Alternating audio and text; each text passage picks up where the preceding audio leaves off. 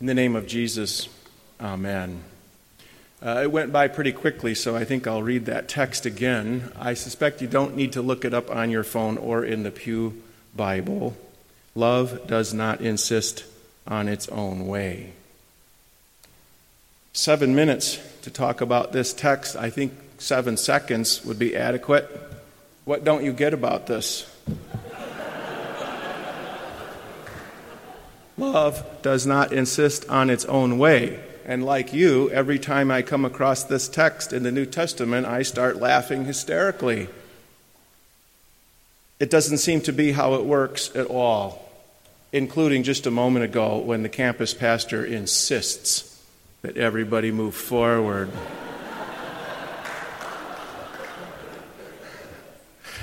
so either this statement is false and the whole book it can, it's uh, contained in is false too, and the consequences of that. Or there is little, perhaps no, love in our world. Martin Luther considered this statement and how love operates, and he contrasted that with what he called faith, but he's talking about the truth of God's redemptive work delivered to us, and he said, Faith sacrifices nothing, ever.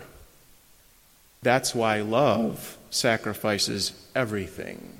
But we're in a deluge, a flood of disinformation. Is there a more abused word in the English language? Just listen to the radio. What's love got to do with it? Love stinks. Love is the drug. Bring me a higher love. Give me, this is my favorite, give me your unconditional love, the kind of love I deserve. That'll make you swerve right off the road and crash your car. you might as well face it, you're addicted to love, the game of love. The Beatles can't buy me love. And there was once upon a time when I was a kid a show about a cruise ship called the Lust Boat. So, also in our experience among those claiming love most adamantly, uh, if you haven't dated yet, I suppose you're eager to say those words. If you're dating, you can't wait to say those words. If you're engaged, I suppose it has because you said those words I love you. Saying them is a profound experience, living them is a more profound experience. What about those who are married? Say each other more in the morning, I love you, I love you, bye, see you later. But what do all divorced couples have in common? At one time, they all insisted, even against objections of friends or family, they all insisted that they needed to, had to get married because they were in love. I used to do a lot of marriages and so did a lot of pre marriage counseling, and I made it my uh, job to make it as difficult as the would be husband to get past me as possible. We're going to see if this man loves this woman or not. And so, if he could endure me, she'd be a piece of cake. then plan the wedding. Never been a bride who insisted on her own way, has there? Oh my gosh. So why not just say what we mean? Why not just come out in the open and be honest about it? Skip the word love and just say, I have an appetite for. I love pizza. I love surfing. I love sunshine. I love, and if you look at the spectrum of what people say, it's all incoming. It's all what I have an appetite for. And it's insatiable. And there's a reason for that. When is the last time you heard a person say, I am determined to sacrifice everything for you? At least, maybe in that way, we're honest. We don't say it because we don't want to, or because we don't mean it, or because we just plain can't, or are convinced we can't. Ask one drowning person to save another drowning person. What do you expect will happen? The drowning person suddenly stops drowning and swims over and saves the other drowning person? How can I save a drowning person without drowning myself? Even if I'm not drowning, I'm not swimming over to that drowning person because I read about this. They will kill you. even as you try to save them. And if you think that's not true, read the gospel, where God Himself comes to save drowning people, and what they do? They killed them. And yet, it's a different story if someone comes in a raft, a nice inflatable buoyant raft and pulls you out of the water and puts you in the raft and then moves forward to the next drowning person. What are you going to spend your time doing now? Are you going to splash back in the water? Because after all, it's your life and you should have control over it. So if you want to drown, you have a right to. Or are you just going to lay on your back and get your phone back out and see what's happening in the rest of the planet? Or would you say to yourself, wow, what an in, in, uh, indescribable opportunity, experience, not only to have been saved, but to be in a craft from which I might continue fearlessly and relentlessly to seek others who are drowning and pull them in this vessel. That is Christianity. That is the singular purpose Anytime a person asks, why doesn't God just take us to heaven when we are converted? Why not from baptismal font to eternity?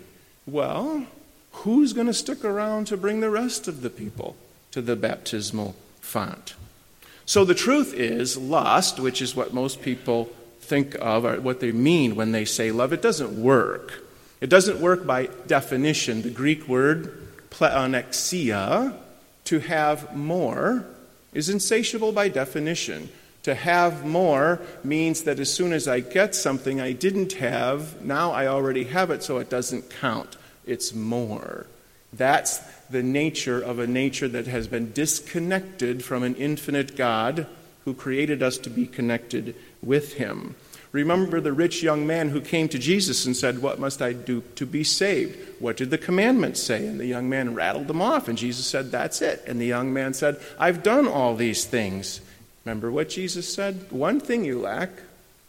Go and sell everything you have and give it to the poor, and come follow me, and you'll have riches in heaven. And the young man went away sorrowful, couldn't do it. In contrast, the grace of God at work is love and giving it all away. So as you exit this morning, listen to a, a, song that says just that. The grace of God is love, giving it all away, because how else could it be? Where, where's the other source for everything else except for God? And for God to create us in His image, but for us to not be God means that we're going to go through this experience we're all having. Because we'd all like to pretend that we're God, but we're not, and so we get it backwards and upside down, and you see the train wreck that follows. How to let us have that experience, but not let it be catastrophic or deadly or permanent. It looks like the Gospels. It looks like God coming and showing us in person, in the flesh, in time in material ways what it looks like to give it all away, to give himself entirely. And there was evidence of that in the liturgy from the early church. The church service began with this recitation Our help is in the name of the Lord who made heaven and earth. I said, I'll confess my transgressions to the Lord, and you forgave the iniquity of our sin. What did the church begin its worship by reminding itself about? One, God is able, made heaven and earth. Two, God is willing, forgave us the iniquity of our sins.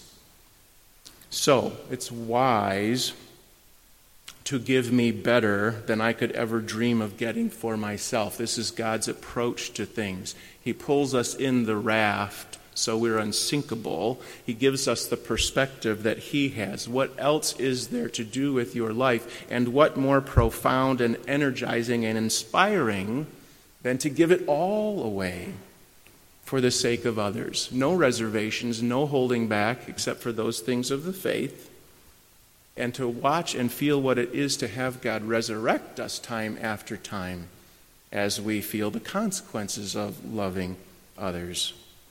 I thought I was a loving person. I aspired to be a loving person. I was raised and taught to be a loving person, and then God gave me children.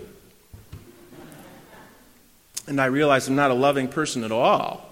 I'm not a loving person, but I aspire to be a loving person, so that other text is important. For the love of Christ controls us because we conclude thus If one died on behalf of all, then all died. And he died on behalf of all, so that those who live should live no longer for themselves. Why would you, when God's so busy giving you beyond all that you can think or ask? But for him who died for them and rose again. And one note about that ESV translation for the love of Christ controls us. New King James, not much better, constrains us. Doesn't that seem like a non sequitur, like the opposite? The love of Christ controls us. No, that's not true, and it's not what it says. It's so much simpler. The love of Christ holds us together. Personally, the love of Christ holds us together. He keeps us on the rails. He keeps us from going off this way, seeking our own because you don't need to. He keeps us from going off this way, doing whatever anyone else wants you to do because that's what they want. That's not love either. He holds us on the rails. And He holds us together by His word and sacraments, delivering His grace and kingdom to us. The love of Christ holds us together because we conclude thus that one died on behalf of all, so then all died. And he died on behalf of all, so that those who live should live no longer for themselves, but for him who died for them and rose again. God grant this for Jesus' sake. Amen.